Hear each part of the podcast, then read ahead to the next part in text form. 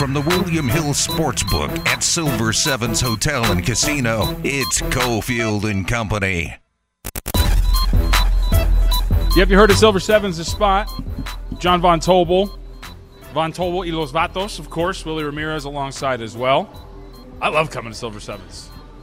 This is my, this is my favorite remote spot. You know, well, I don't know. I mean, I, I love being remote in general, but you Yes. know why this is always That's a shot at Ari, by the way. Gonna We'd be- always be around him. oh, this.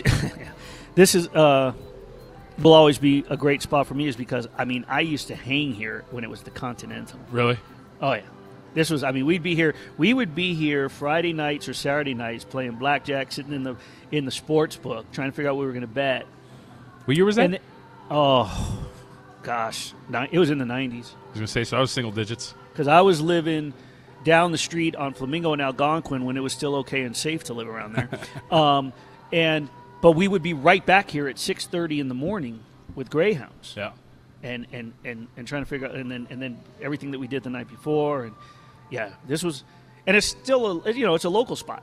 So it's, it caters to the locals. It, it, it's always been like this. At I don't know what it looks like at night because I mean where I live at this point you know I'm, I'm not usually a, a night guy those drinking days were curtailed years ago um, but if, if it's like it was back then where the with the for the local spot it was cool Yep. Well, we're here across from a William Hill Sportsbook, the Bud Light Lounge, where we're sitting right now. So come on over, grab a drink, sit down, plenty of comfortable seats. tickets we got tickets Yeah, we got tickets. So yeah, we have lots of stuff here. Free shirts, merch. So come on down, say what's up, grab some stuff, grab a drink, and listen to Cofield and Company, which starts now. It's the three on Cofield and Company. So it's been a day of news. Uh, we do get the big bombshell earlier today, Willie, and that would be uh, the first of many dominoes to drop in the landscape of the NBA. DeAndre Ayton has agreed to uh, sign a four-year, $135 million offer sheet with Indiana. We're going to talk to Bobby Marks of ESPN, front office insider, in the five o'clock hour about the uh, the details of this. But your initial thought says this now opens a can of worms because there's a lot of things that stem from this that would potentially limit the Phoenix Suns in acquiring one Kevin Durant. Yeah, I would. I mean, you're a little more dialed in with the NBA. You know, once a season ends for me, and I'm as a freelance writer, like you know, you're Yeah. keeping your eye on this stuff. You know, for for your your daily stuff, for VSIN, for you know, and, and like I said yesterday, with your NBA reports. So, so you're kind of writing this all year. Whereas the NBA season ends, and I'm focused. Okay, what am I doing for camp? I'm ready, ready ready for the Raiders, Gold Knights, free agency. But when I saw it, I was. Am, am I wrong that I was stunned, or was this expected that he was going to bail? Uh, so I, I think he was expected to probably want to get out of there. Um, I don't know if you remember how the end of that series went between Dallas and, and the Suns, but he was benched. Yeah. Um, there was a little bit of call back and forth between him and Monty Williams during the game. Uh, it does seem, from a relationship standpoint, that that thing is soured over there in Phoenix, and it, the rumblings have been there for a while that the Suns do not view him as a max player, a very good player. But taking up that chunk of your salary cap when you have other guys, especially like Mikal Bridges on your roster, Devin Booker, uh, Chris Paul, of course, they did not view him as a guy that is worth $134 million over the course of four years. And um, it, it seemed pretty clear that he was going to be on his way out. Well, now okay, so you bring up KD, and I'm wondering. I get it. So, it, so he's gone, and he now Kevin Durant looks at the big picture, and but could it also open the door to where now KD might be able to dictate, hey, here's who I want to bring with me. Now that you've cleared this much, and you're already planning on bringing him. Like, couldn't he do some maneuvering himself? So no, because the reason why this matters in the signing for KD is Ayton was assumed to be one of the pieces they were going to ship to Brooklyn to get Oh, Kevin oh, oh, Durant. oh, okay, okay, yeah. So, but what, and this is what makes this fascinating, right? Because he's a restricted free agent, and he's not a he's not an unrestricted free agent. And I was actually going to ask you the other day, but I forgot. Uh, in in the NHL, restricted free agency. Uh, how it works? Does it work like the NBA, where it's you're a restricted free agent, you can go get an offer, your team has a chance to match that offer themselves? What's that? Say that again. So in, in the NBA, if you're a restricted free agent, uh, you can go and get offers from teams, right? So Yeah. the the Ayton is a restricted free agent. He gets the suit the, the max offer from Indiana. Phoenix has 48 hours to match that offer and sign him. They have their rights because right. he's a restricted free Right. agent. Is that how restricted free agency works in the NHL? Similar, yeah. Yeah. So, and that's how this works because, and this is why this opens a can of worms. They the Suns can match this offer. Adrian Wojnarowski has reported that some expect that that is going to be the case, so mm-hmm. they can retain him, but they can't trade him till January fifteenth if that's the case. again, assuming he'd be a piece of a package to go get Kevin Durant.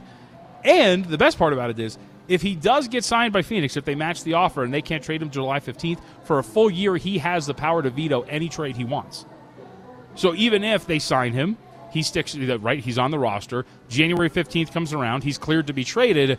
He has the power, if he wants to, to say, "No, I don't want to go to Brooklyn," and they can't do anything about it. So, it, like that's why I can't wait to talk to Bobby in the five o'clock hour Right. in terms of what this all means. So, on the surface, it would seem that this deals a heavy blow to Phoenix in their chances to get Kevin Durant. Ah, that sounds like it. Yep. and So, we'll Well, then, then what, then the good news is for me is that I still have an outside shot of my new, even though I'm a longtime Laker fan, my Memphis Grizzlies can get Okay. Kevin Durant. You're- okay. Because I still want Kevin Durant to be there. I, look, I'm interested in to your point, Mike Memphis. If we're talking about packages, I mean Memphis has a, t- a really good core of young talent uh, that looks pretty intriguing. Although they did, I think, lose today earlier in the uh, the summer league contests. All right, we'll stick with basketball here. Um, can the Las Vegas Aces play at 8 a.m. every single day?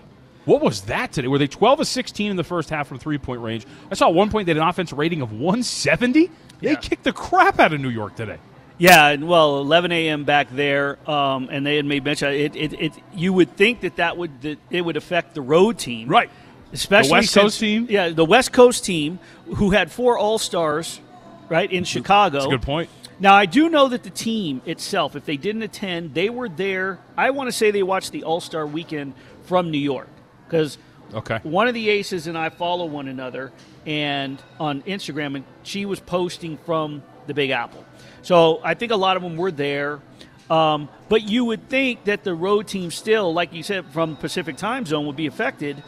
Um, second game in three nights on the road, and they come out and absolutely paced the Liberty, put up 71 points in the first half. They are the first team in WNBA history to score, I think it was 106 plus in mm-hmm. 4 straight games. Really? Yeah. Man, they, they they've been so kind of going back to what we were talking about yesterday in terms of like grabbing new fans. The Aces, especially since Becky Hammon's come along, like Yeah. they really kind of grabbed me because and I've said this before. Their basketball uh, uh, resembles a little bit more like NBA type basketball, Yep. right? Spread the Yep. floor, shoot a bunch of threes. It's been really appealing to me. But what's also intriguing about a matchup like this is. This is about the third time in four games that they've played New York too, right? And New York's kind of been like Third that, straight. right? And like, like it's been that like that fly that won't go away. It's No, been, so like, third straight game, Oh, it's New York's third time in four games. Excuse me. Yeah. Yes, because New York. So New York played here Yep. Um, right before the All Star break. That was the Aces finale. Then New York went to Phoenix, Yes. closed their first half, and then they opened against one another back to back in the Big Out. They played in Barclays today. Um, but you talk about accessibility. Pl- Kelsey Plum was at the All Star weekend. She said, you know, they, they. I think there was a reporter there that was asking everybody because I was on most of the Zooms. You know, what can the WNBA do more now? And she said accessibility. And you talk about you know drawing fans in because of the way that they play. It's funny you say that. I wrote a story earlier this year for Athletes Unlimited, which came out here for five weeks. And the first one I wrote was on Lexie Brown, Dee Brown's daughter, who plays for the LA Sparks. And one of the things that she said that she finally felt comfortable with, even though she won a ring with Chicago Sky um, last season, was when you're raised by an NBA father, your mindset, and she, and we're talking about someone who's, I can use the word brilliant. She graduated from Duke. Um, she's got her, I mean, her degrees. She wants to be, she has aspirations of being a general manager. In the Athletes Unlimited, it's a player run league. So she, and she was always a captain. So she got a feel for everything, and she's really, you know, dialed in with that. So when she found out she was going to go to LA, she was psyched because the head coach was Derek Fisher. Right. Her mindset already works like an NBA player. And that was one of the things she was pointing out to me was that, you know, the WNBA does a great job, and I know well, how women basketball players play, but I know how NBA minds work. And it, so it was second nature to her. One of the examples she brought up, she goes, Vegas plays like that now playing under Becky. Yep. She goes, that's why it's so fun to play against them and watch them, so on and so forth. So you're right um, in, in that sort of sort of style. If you like the run and gun, if you like the 80s style Bulls, or excuse me, 80s style Lakers Showtime, Yep. that's what the Aces look like. If you like the running Rebels, that's what the Aces look like. Yep, it's been absolutely fun to watch. All right, so keeping with the local theme, and we're going to hear uh, some clips of this that uh, Ari's got. Uh, but we did see morning press conference. Riley Smith, Kelly McCrimmon. Uh, were you there? No, and I'm a little disappointed because I, I once they said they're going to stream it on all their channels, Yeah. I was like, okay, cool. I'll just work from here. So I, I did a ton of work this morning and, and got a lot of work done. Um, and I texted the PR. I was like, hey, um, is things running late? Is unfortunately for due to technical difficulties, um, it won't be streamed. Brutal. I was like, yeah, uh, great, because otherwise I, I wish I would have known that. I would have cut off everything and, and raced up there. Yeah. So I didn't get to hear anything that's been said. Okay. Well, guess what? That's a perfect tease because coming up in 15 minutes, we're going to hear uh, what was said when it comes to the press conference this morning with Riley Smith and uh, Kelly McCrimmon. Here, by the way, that's where we're at. Silver Sevens is the spot. Cofield and Company von Tobel Los Vatos, uh, Willie Ramirez alongside. Uh, we're going to be with you until, of course, 6 p.m. Coming up later in this hour, Xavier Pope. But as we talked about, um, 5 o'clock hour is going to be great. Bobby Marks, ESPN NBA front office insider, is going to join us as we're going to talk everything association when it comes to some of the dominoes. But on the other side, uh, Steve Whyno is going to join us, AP Washington, D.C. Let's talk a little bit more about uh, what's been going on in the NHL free agency period and how this offseason has gotten off to a really intriguing start. Join the conversation on Twitter at ESPN Las Vegas.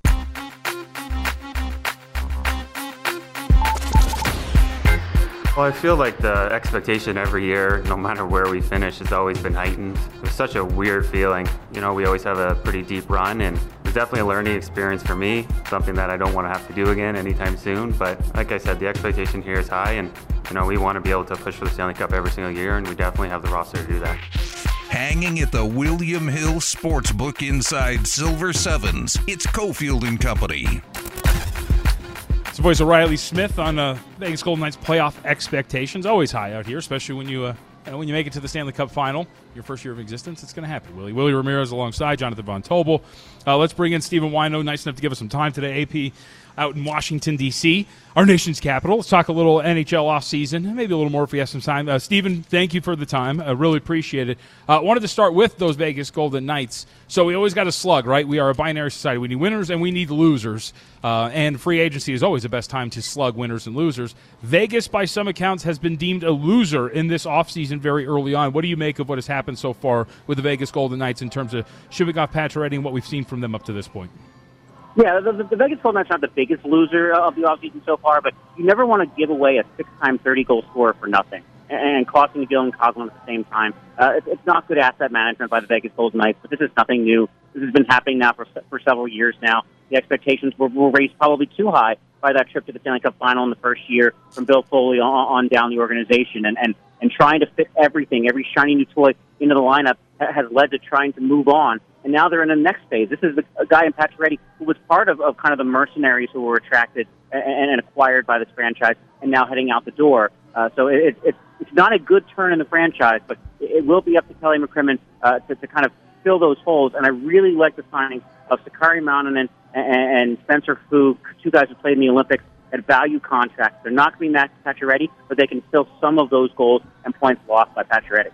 Yeah, that came in uh, a little more than about an hour and a half ago that they had signed those two. Um, so I got to ask you: Is I mean, are, is what we're seeing, Stephen? What what we're seeing that the Golden Knights are going through right now, sort of a sign of maybe some reckless span, spending the first couple of years? Oh, for sure. Uh, maybe not even the first couple of years, but once it went after the first year and, kind of going after Mark Stone, going after Pacioretty and Pietrangelo and and Jack Eichel and Robin Lehner and just kind of all the, the kind of needing to be in in the neighborhood or being in conversation for every big name who's out there. This is the, the, the consequence to that because the, all the assets that Jordan C built up over the expansion draft have been spent. Uh, Alex Tuch, some of the picks, prospects, Nick Suzuki, all of these guys, they've, they've blown through a lot of that capital that was built up at the expansion draft and, and some of those initial moves. And, and that's the problem here is, is the salary cap has not gone up. It's not for a pandemic. Obviously, it would certainly be higher than $82.5 million, but this is the world we live in. And with the cap not going up, it hurts a lot, um, some teams a lot more than others, especially when you want to go after all of these big name, high priced talent players. So, Stephen, let me ask you. I remember the first year in talking to Gerard Gallant many times, and he told me, you know, especially when William Karlsson was having that miraculous season, Jonathan Marchessault had become this beloved character, you know, that he had coached in Florida. But he had said that Riley Smith was really the intelligent guy, if not maybe the smartest guy, as far as the, the X's and O's, if you will. Um, of not just that line, but the forward room, the team. It was a guy he really counted on as an extension onto the ice. How big, as much as you know, the Golden Knights lost Max Pacioretty, um, but to be able to retain him, to retain Riley Yeah. Smith.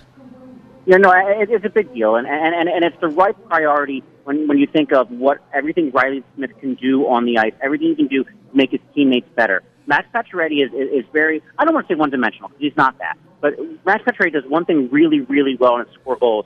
Riley Smith does a lot of things really really well. Uh, he is that that kind of brains of the operation. He has that institutional memory of being around uh, and being an original member of, the, of this organization. That helps, and, and it was it was smart on, the part of, of Colin McCrimmon and staff to prioritize keeping Riley Smith around. I, I don't know how you let someone like Riley Smith go because he's one of those. I know it gets overused in hockey a lot, but glue guy, somebody who keeps the kind of locker room together. And given how many changes there have been in this locker room over the past several years, Riley Smith is an invaluable part of it. So when you talk about asset management, right, and the poor way that this has been handled, how, how do you look at this in terms of spinning this forward in the future? Not only just coming into this next, you know, this season, but in seasons and off seasons going forward. Does it paint a picture of maybe like as we move forward here and how this front office manages some assets? It kind of puts them on some shaky ground, and maybe you don't trust the direction they would go in some when it comes to managing these assets and seasons in the future. Yeah, and, and that's the question now is, is kind of how does Kelly McCrimmon handle some of these assets moving forward? Because you do have guys signed to long-term contracts. You, you have a William Karlsson who's signed. You have Jack Eichel signed for, for four more years. Uh, Karlsson's five more years. Marchessault's two. Now Riley Smith is three. Pietrangelo's five. So you've got a, got a lot of guys locked up. What I imagine is probably more of the moves we're, what we're seeing like Pacioretty, where it's going to take making a sacrifice. And, and, and this is what Julien BriseBois did with Tampa Lightning, is he traded Ryan McDonagh so he could keep a lot of his younger players around. Now, it's a lot easier to do that when you've got two Stanley Cup rings on, on your fingers as you're doing it, and, and you know you've won before and all that. But it's going to take a lot of cold-hearted calculation of, of kind of figuring out who is part of this team moving forward. How do you to, how do you get guys who are on uh, their entry levels like Nicholas Waugh right now needs a, needs a new deal. It's getting those kind of guys locked up because when you're talking about trying to win long term, you can't just go all in every year and, say nuts to the future. You, you can't really do that in, in hockey, not with a not in a salary cap world, not in a flat salary cap world. And so, trying to figure out which players and prioritizing which players belong as part of this core is a giant decision facing the Golden Knights moving forward. Stephen Whyno, AP hockey writer based out in Washington, D.C., with us. All right, so let's go down the path uh, with Max Pacioretty and his new team. Uh, what do you make of Carolina and their offseason at this point? Because it does seem like they've done a pretty good job in every piece that they've acquired and the prices that they have p- played to acquire them. Yeah, the, the one of the big winners to me of, uh, of this period is Carolina Hurricanes. Getting a second, a third, and a fourth round pick uh, from the Philadelphia Flyers for Tony D'Angelo, who they signed to a, a one year deal, a kind of a prove it contract after everything uh, happened with the New York Rangers and he got bought out and all that, to take that and turn it into picks, and then to, to take the, the kind of prospect capital of the, the, the Finnish goaltending prospect and go out and get uh, Brent Burns. And, and now you've got Brent Burns there, you've got Max Pacioretty there. The Hurricanes needed people who could put the puck into the net. That more than anything else, and, and, and for, for all the Pacioretty has injury concerns, and Brent Burns is 37 years old. The Hurricanes are a better team at scoring than they were 48 hours ago. And, and for, for a team that did struggle to score and struggle in that series against the New York Rangers, that's Yeah. what Rod Brind'Amour's team needed more than anything. And and let me ask you because you know you were all over the place for, for, for the for the postseason, and you watched a lot of the stuff covering for you know nationally for obviously for the Associated Press. Um, Carolina was a team that a lot of people had penciled in as a sleeper because of how well they had played, but I thought that it ran into a, a tough Rangers team that had experience. It had a tough as nails guy like Gerard Gallant. He had been there before with some scrappy clubs, knew what to do. Not only the scoring and the defense, but how much is it that the experience that it now has that it can lend to some of the younger guys and bring a lot of that together? Yeah, it, it, it's a it's a huge help to, to to have guys like that. And look, and Max Pacioretty's been to, to on long playoff runs before too. Brent Burns has been to the Stanley Cup final. That certainly helps. And but that like Hurricanes team, we, we talked about with the Florida Panthers too. That that sometimes it takes losing in the playoffs to win. I, I, I don't know. I, I don't know if the Hurricanes aren't a little bit past that at this point. They should have won. And and, and the goaltending kind of it, it, when you have two goaltenders who are injury prone and they wind up getting hurt, it hurts you. And, and so the goaltending let them down a little bit. Not being able to score let them down a little bit. I, I don't know what kind of lessons you can learn from that other than be healthier, uh, be healthier, and and and and score more goals. It's not like it was a like one of those situations like the Golden Knights learned against the Capitals, or the Capitals have learned so many times of, of kind of how to win in the playoffs. The Carolina Hurricanes have a recipe on how to win in the playoffs. They just failed in that recipe this time. So uh, I'm um, Stephen. To give you my background, I write a lot of sports betting. I cover uh, the NBA from a sports betting perspective, and I like to view a lot of the stuff from that prism. And one of the things that I like to find is like diamonds in the rough, right? Teams that had good off season that potentially could be undervalued going into the new regular season. Is Detroit one of those teams? Because I know they're further down the board in terms of futures, but when you read in terms of what they have done in this offseason up to this point, it seems like the Red Wings are a team that could be a lot better than people expect them to going into next year. Maybe not win a title, but competitive on a night to night basis, getting some more points than people expected. Certainly, in terms of making the playoffs, I, I would say that. But I'll give you a different team uh, because I think the Red Wings are still a year away. Even adding Andrew Copp and Ben Chiarot uh, and having Alex Nedeljkovic and, and Ville Husso, I still think the Red Wings are a year away. The team that I'll point you to is the Ottawa Senators. And they go out and get Alex DeBrincat from, from the Chicago Blackhawks. They signed Claude Giroux. They got Cam, Ta- get Cam, Cam Talbot in goal from the Minnesota Wild. I think the Ottawa Senators, with, with Thomas Chabot already there and Brady Tkachuk already there, Josh Norris signed now to a long-term deal, I think the Ottawa Senators are ready to take a leap past the Boston Bruins and make the playoffs immediately. This is a team that, that I think is further ahead than even the Columbus Blue Jackets after, after adding Johnny Gaudreau, beyond the Detroit Red Wings, beyond certainly the Philadelphia Flyers, who have, who have done less than nothing.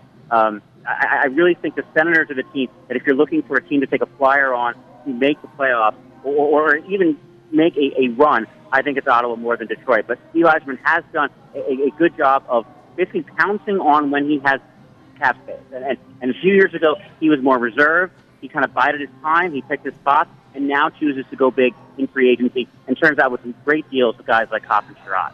Stephen Whyno, again, AP hockey writer based out in D.C. Stephen, good stuff. Thanks for the conversation, man. Appreciate it. Thanks, guys. Talk to you soon. Thanks, S Whyno, W H Y N O, up My guy. on Twitter. My guy. Yeah? Oh, yeah. You got a lot of friends. I don't have friends.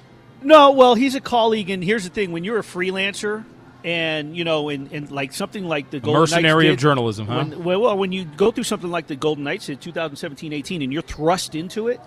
And I had one guy come out and mentor for one game, and he was like, "Here's basically what you got to do." And that was the home opener, which you remember was right after the October one shooting, and it was Greg Beacham. Everybody knows who Greg Beacham is, right? And, and he, so he was like, "Willie, here's how you blah, blah, blah. go." And then all of a sudden they take off, and Whyno's always been just he's just always a really good team player, supportive guy. So he's always been uh, helpful all the way from DC with my Golden Knights coverage. All right, speaking of the Golden Knights, uh, let's hear from Riley Smith a little bit more about uh, the press conference this morning as we spin it forward and continue to look forward with the Vegas Golden Knights here on Cofield and Company. Cofield and Company will be back in minutes right here on ESPN Las Vegas.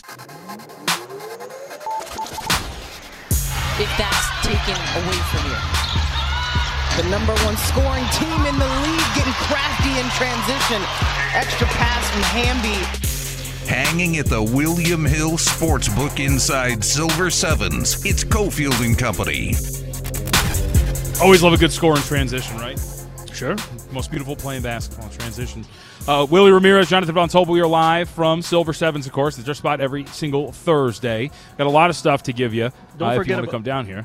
Don't forget about our guy Jed Sorry, I apologize. You're holding right. it, holding it down. spinning the dials, the twos and the ones, Yeah. is what the kids say. Um, shirts, boletos, tickets See, to what? The battle for Vegas? are you kidding me? Free tickets. All you got to do is come to Silver Sevens, walk up to the table and be like, "Yo, yo, what's up with the tickets? We got tickets to the Riley Smith." The newly signed Riley Smith Golden Knights team against Marcus Allen and the Raiders. That's Monday at the Las Vegas Ballpark. Wow.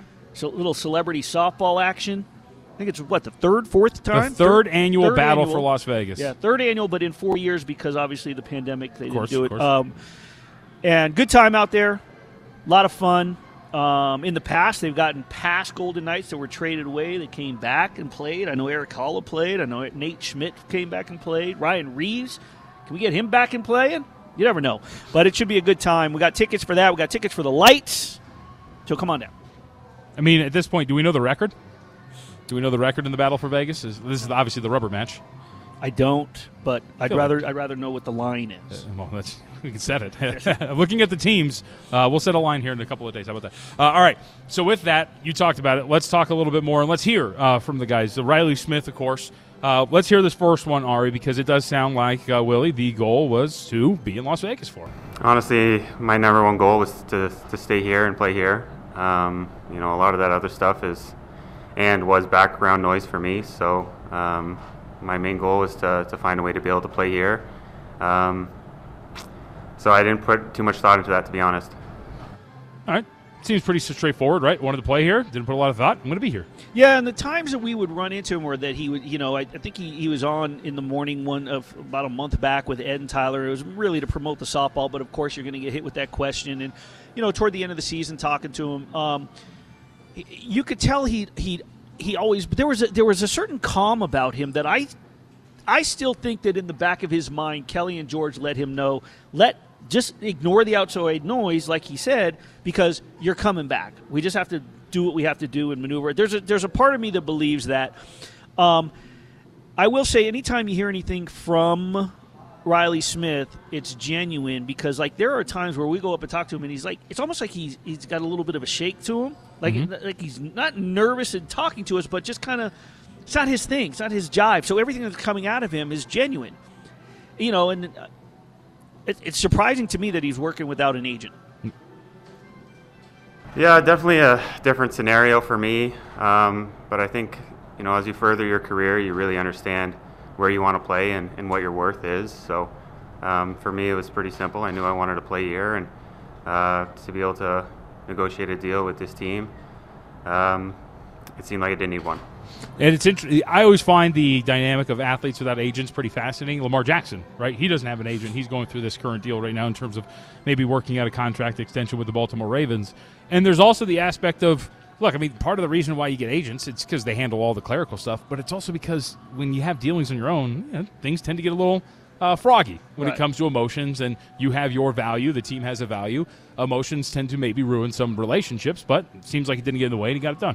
Well, and when you are, like I said before, when you are a genuine person, you know, I think, and I, I don't know how to put this, but when there's a sense of greed involved, when there's a son, when you know what who you are, you know your worth, when you know the star power, whatever. I mean, that's where an agent comes. You you sort of need that representation. I think Riley was just. He was he's content. Hey, I'm not looking for a lot of money. I'm not looking, uh, you know, a lot of money, right? I'm not looking for, you know, a, a blockbuster deal. I want to stay here. I'd like to retire here. I love the community. I, I love being a part of this team. I was one of the original members, you know, and, and, and part of that is being part of that line with Jonathan Marchessault and William Karlsson. I love playing with those guys. They're they're two great people, two great players. Um, you know, hopefully I'll have the opportunity to, to play with them a lot this upcoming season. Um, you know, they elevate my game, and I think I do that for them as well. So um, we're a good line, and we're we're tough to play against when we're all on the same page and playing quick. And hopefully we get that opportunity this year. Have you spoken to Bruce at all about that? Yeah, in uh, in short, I'm sure uh, there's a lot of different changes that you know are still going to happen and a lot of tweaks. Um, so we'll see at training camp uh, where all the chips lay. But with an 82 game season, things are going to get scrambled around a bunch of times. I'm sure. I don't. Here's the thing. It, it, it's interesting he says that, and that's the common question when DeBoer came, and then when when in-game types of changes and changes that he made. But you know, last year, a lot of different you know extenuating circumstances with injuries and whatnot. But those three seem to work. It it, it I don't know how much because I'm not a hockey X hockey X's O's guy. Like I don't sit there and break down film. I, I go to the game, I write the recap, I write feature stories, and then I'm moving on to whatever else assignments I have. To sit there and study game film to try to figure out what lines did this and the Corsi that, it's beyond me. But the chemistry is there. If you have a coach that takes that chemistry and puts it within his system, perhaps that chemistry worked well with Gerard Gallant because he coached Marchessault and Smith in Florida. Mm-hmm. DeBoer, he came in and then he had these superstars that he focused on, and all of a sudden the misfit line became the number two line, and maybe Cassidy sees what he needs to see. Yep. All right. Well, we'll have more on this too. By the way, I think we're going to hear from Kelly McCrimmon a little bit later on the show. But we'll take our break on the other side. Xavier Pope joins us, and we are live. Cofield and Company, that is Willie and myself, JVT from Silver Seven. So come on down, grab a lot of merch that we have, including those tickets to the Battle for Vegas. Join the conversation on Twitter at Cofield and our own Bobby Marks proposed a trade that still had Ayton going to the Indiana Pacers, but on a sign and trade instead of this offer sheet, and that being utilized in a three team deal to facilitate getting Kevin Durant to the Phoenix Suns. It wouldn't have necessarily meant Ayton was going to the Brooklyn Nets and it was a straight up type of trade, but now the Suns have no ability to trade him anywhere. They just lost their most important trade asset for nothing seemingly lawyer, host of Suit Up News, legal and cultural contributor Xavier Pope is live on Cofield and Company. You heard it, Jonathan Von Tobel, JVT, Willie Ramirez, Von Tobel, Elos Vatos here at Silver Sevens. Xavier Pope, nice enough to give us some time. I know we're not the illustrious Steve Cofield, but Xavier's Xavier's awesome. I, I, look, Xavier, I appreciate you coming on. Hey. I hope you deal with us. Uh, but Cofield, I feel like I'm cooler than Cofield. You and I have gotten to talk uh, a very little bit, so well, I'll accept that you think I'm better than Steve Cofield. Uh, I mean, just just take my agency away, won't you? I mean, uh, I you, let me be the judge of that. All right, let's do that. Well, let's start with basketball. You heard in the opening, uh, we get the, and I saw you tweeting about this. Uh, the first domino drops in potentially the Kevin Durant saga. That would be DeAndre Ayton deciding, you know what, screw this. I'm not waiting around. The Pacers have cleared out the cap space. I'm signing this offer sheet. So he signs for it $133 million, but you don't seem too torn up about that from the Suns' perspective, huh? Uh, no, I mean, yes, he's restricted free agent. The Suns have the opportunity to match that, uh, being that he's a restricted free agent. But the, the thing is, DeAndre Ayton, I mean, I think he's reached the ceiling. Um, this is as good as we're going to see. Didn't see him improve from one season to the next. Um, and he he's already had injury issues prior to um, and, and he, he has that uh, his body has those funky knees, man. I I don't see that body lasting up to take him through the rest of that contract. Um, I think the Suns should let him walk and see what other what, it, what their options are. The franchise instead of overpaying him and have him be a sunk cost in their books for years to come. Yeah, and as you heard in the uh, open, it does change things for Kevin Durant, who wants to go to Phoenix. So we'll see uh, what happens from here. Suns, of course, for those who are listening, do have the option to match within the next 48 hours. So we'll see if they do just that. Now, I've been on before, and we've talked about Ja Morant. And I want to get your thoughts because I find this fascinating, Xavier. And, and Draymond Green has started like this new media movement, right? Because all the time we get these these quotes taken out of context. Nobody really understands what these athletes are talking about. There's no nuance anymore. So Ja Morant, first off, ESPN has to apologize for the fake quote that they run from Ballsack Sports, which is hilarious. But the other part of this is he's getting roasted by people because he said he would cook Michael Jordan. The problem is, is that one, he actually might. Uh, two, the other thing is, it was actually kind of said in jest on a podcast. Yeah, I mean, first and foremost, I mean, Ballsack Sports, I mean, props to them. And, and the guy who runs that account, his sole objective is to show how misinf- uh, disinformation works in media. By and he and he and had ESPN get it. They apologized over it because it cost them a little bit of contention between some of their reporters. Um, so I think it shows that it's better to be right about some of these things than being on being the first to report some of these different issues because they go viral on social media and people start talking about it. Whole segments were put over it. But in terms of, um, you have to take some of the different things that players say with a with with a, a grain of salt. And John, Ja Morant is one of the stars in the NBA. He has the right to say he's a great player, um, but it's ridiculous to even to compare him with the greatest of all time. And even if he said it in jest, uh, better respect the God.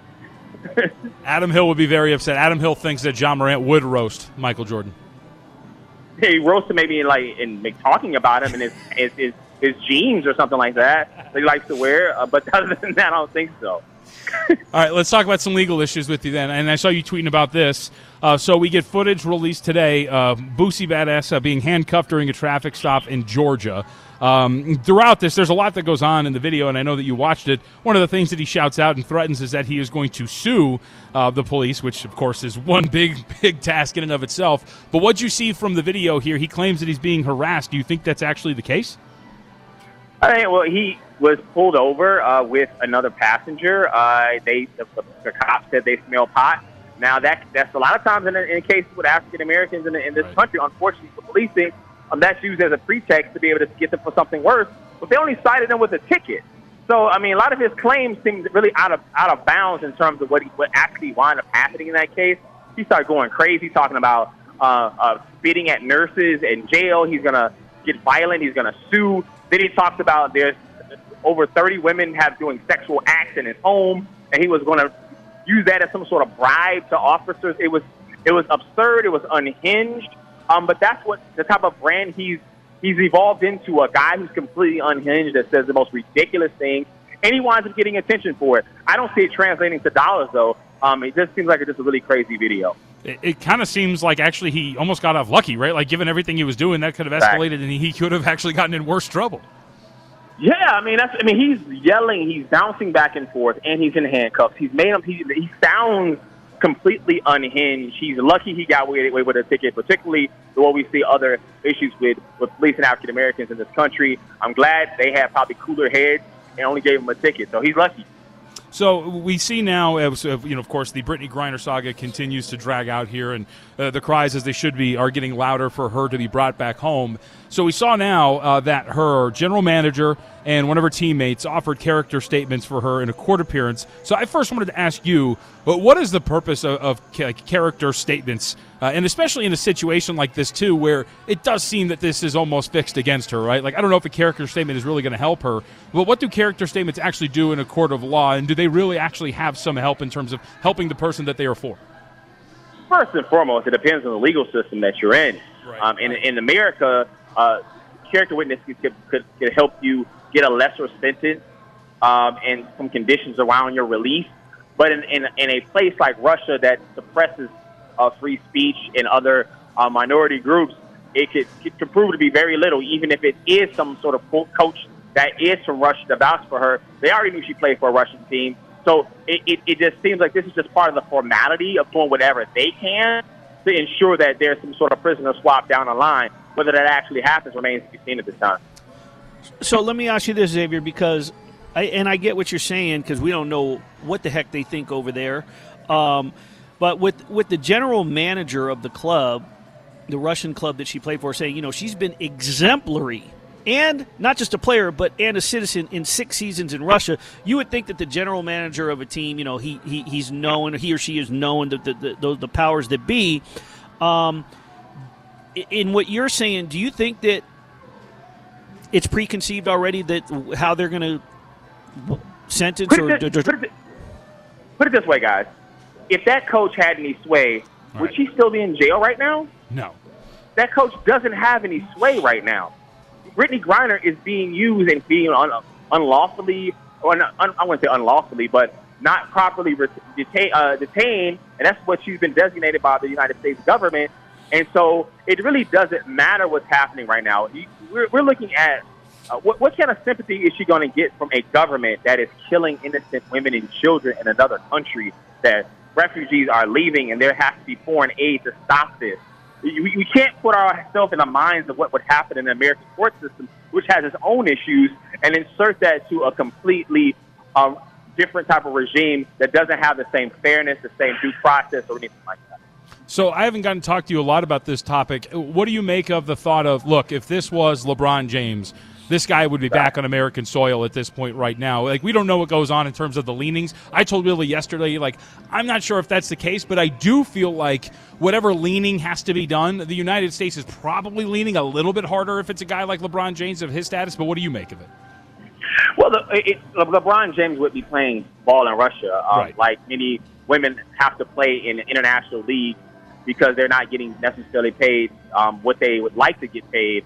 Um, to, to compare the equity of women's and men's professional uh, basketball isn't necessarily a fair comparison, being the NBA has uh, been around for about a quarter century and and the NBA has been around for uh, for 70, 80 plus years. And so I think that it's uh, it's really important for us to understand that, that what the building up of that league is completely different. The options that it created for someone like LeBron James to even thrive is totally different. It's a completely off base comparison. We don't need to talk about that because it just flat out wouldn't even exist. I just want to ask you this, and, and, and, and let me preface by saying that I, you know, I covered I've covered women basketball. I'm a I'm go above and beyond as an advocate, and what they're doing in terms of playing this out and, and elongating this is 100% wrong. But the one thing that keeps coming up, like you said, and I agree, there shouldn't be comparisons. I've been saying that as well. Um, but if the people that believe okay, and including the WNBA by saying, well, if it was LeBron or KD, then they would have already gotten them home. Does that also mean in their eyes that if it was just a plain, if I went over there, if Willie Ramirez, absolutely nobody, and I had cartridges, is everybody going to stand up for me, or or if could I say, well, if it was Brittney Griner, the WNBA would be, have, you know, I'd have I'd have emblems all over their court. And I think that's also important to remember that Brittney Griner still is a a, a, a, a figure, and so you you and I or some other regular citizens, there are citizens over there right now, and they're currently being detained that are seeking justice as well. I I talked to one of my uh, ex- expert friends who Nola Haynes. Uh, she um, is an expert in national security. Talked to me about numerous individuals that are being detained, and they feel you know that this is necessarily not even fair to them. Um, so you have to look at it from a wider perspective. But I think, and then using African American men to make a point about how an African American woman treated, I don't think that's necessarily fair. LeBron James Kevin Durant do not own any teams in the National Basketball Association. It's only one black owner in the National Basketball Association, and and that's where you put the energy on the power dynamics, not on some sort of labor and what what they could possibly do. He doesn't have any power beyond the one that's of labor, and he doesn't have the billions and billions of dollars like the owners white owners in the National Basketball Association. I, I think it's an off-base comparison.